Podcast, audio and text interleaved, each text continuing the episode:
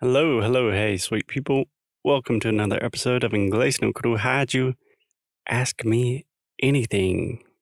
I'm not exactly sure what the title of these episodes is going to be, but the idea was recently on the show, we asked you, our listeners, to send us your questions. And the idea was that Alexia and I were going to answer your questions live on the show, try to give you our best and most honest answers to whatever questions you might have. Could be related to English, could be related to anything. And we received a lot of really interesting and really awesome questions. You guys continue to impress us.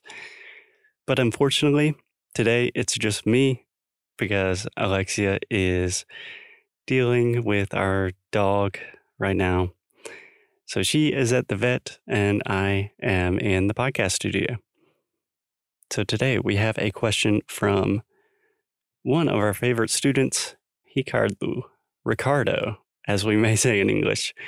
So Ricardo is is an excellent English student. He has not been studying for for too too much time relatively and he's just an excellent example of a curious student who's dedicated and motivated just his desire to learn more about the English language is very very natural and obvious to me and it's quite contagious. I absolutely love having Ricardo as one of our students so we're going to take a listen to his question, and I will try to give my best answer. And just a warning this is the first time I am hearing this question. So maybe I will give a really um, terrible answer. I hope not, but here we go. Hello, Foster. Hey, Alexa. Ricardo here from Joinville, Santa Catarina. I may have a question about feeling kind of stuck because I've been studying English for more than a year, and my main method to study is listening to podcasts and also reading. I started reading books.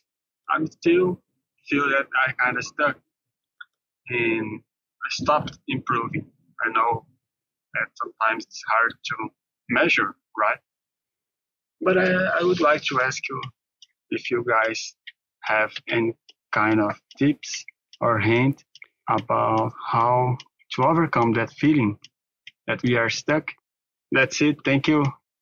Excellent. Thank you, Ricardo, for the good, for the very thoughtful question, as always.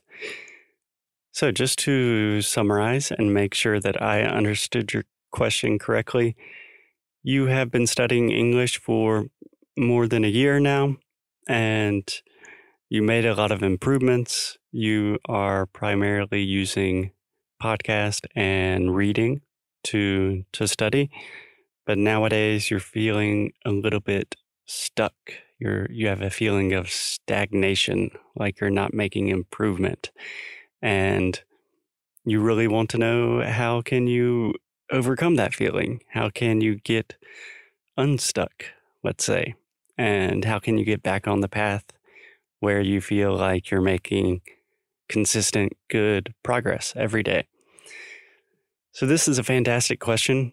I think some variety of this question is one of the most common questions that, that I receive as an English teacher.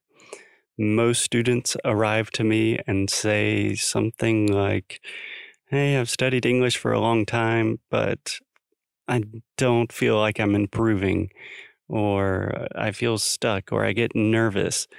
It's some version of this feeling of being stagnated and not being able to to escape from this feeling. So I have a lot of opinions about this topic, and some of them might be a little bit controversial, but hopefully they will be useful. So, my first question to you, Ricardo, would be Are you really stuck? Because I imagine you are probably not as stuck as you think you are. So, learning a language is not a linear process. Obviously, there are ups and downs. It's not like each day you improve by 1%. It's kind of a crazy roller coaster ride. And that is a feeling, right? That's an emotional roller coaster that you are on. But I would ask you, are you really stuck? Or is that just a feeling that you have? And that's a very difficult question to answer. So, something I would suggest to experiment with is tracking your progress. So, there are many different ways that you can track or measure your your English, your language studies. So this could be I don't know, whatever you want to measure, the amount of time you are spending. Um, you could listen to recordings of your voice, but I would recommend being very specific. So normally I would I would recommend doing something that is more output focused. So you said you're listening to a lot of podcasts and you're you are reading. It's difficult to measure like the exact percentage of the podcast that you are understanding or how difficult something is for you to read. It's easier to measure your output. So when I say output, I'm referring to um, essentially just speaking. It could be writing as well. Um, but you can measure how well you are writing, how many words you are writing, and you can measure how well you are speaking or how confident you are when you're speaking. So be specific about what you want to measure and how you want to measure it. And then, if possible, ask for feedback. So I know you've done this personally with me before, and I can personally tell you that your English has improved tremendously since we first met. And I imagine it is still improving every single week. So sometimes all you need is for someone to tell you, no, actually, Ricardo, you're not stuck. your English is much better. Your English is better than it was last month. Your English is better than it was last week. So sometimes you just need a an objective, unrelated person that can tell you like, hey, you're actually not stuck. And then that is very liberating. Um, it at least gives you another perspective, another point of view. So that is one perspective I have is just to consider are you really stuck? And if so, how can you measure that? So if you really believe I'm not improving, how can you prove it? Another kind of very, very different response I have to your question is because you were talking about a feeling, you're talking about an emotion then I would just recommend trying something totally new and different. So, in your question, you said you're listening to a lot of podcasts and doing a lot of reading. So, maybe for one month, try the opposite. Don't listen to any podcasts or reading. Focus 100% on having conversations or try to give a presentation in English or I don't know, if you normally study inside, exclusively study outside when you're walking or on your bike or something like that. In my personal experience, when I feel stuck, one of the easiest ways to get out of that feeling of stagnation is just to completely change what I'm doing, change my environment. And sometimes that is enough to really relieve that feeling of stagnation. So, a few good ways to do these are like short little challenges. So, just to say, okay, for the next 28 days, I'm going to do this every day and I'm going to measure my progress and I'm going to see what happens.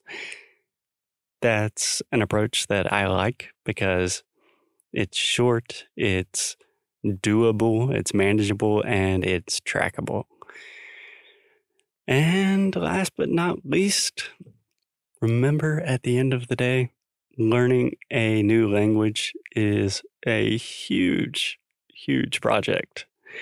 It's a project for life, honestly, and never, it never stops. It never stops. So I know personally with my Portuguese, I feel stuck all the time. There are many days when I wake up and I just think, like, my goodness, I can quite literally not speak Portuguese today. And it's difficult to deal with.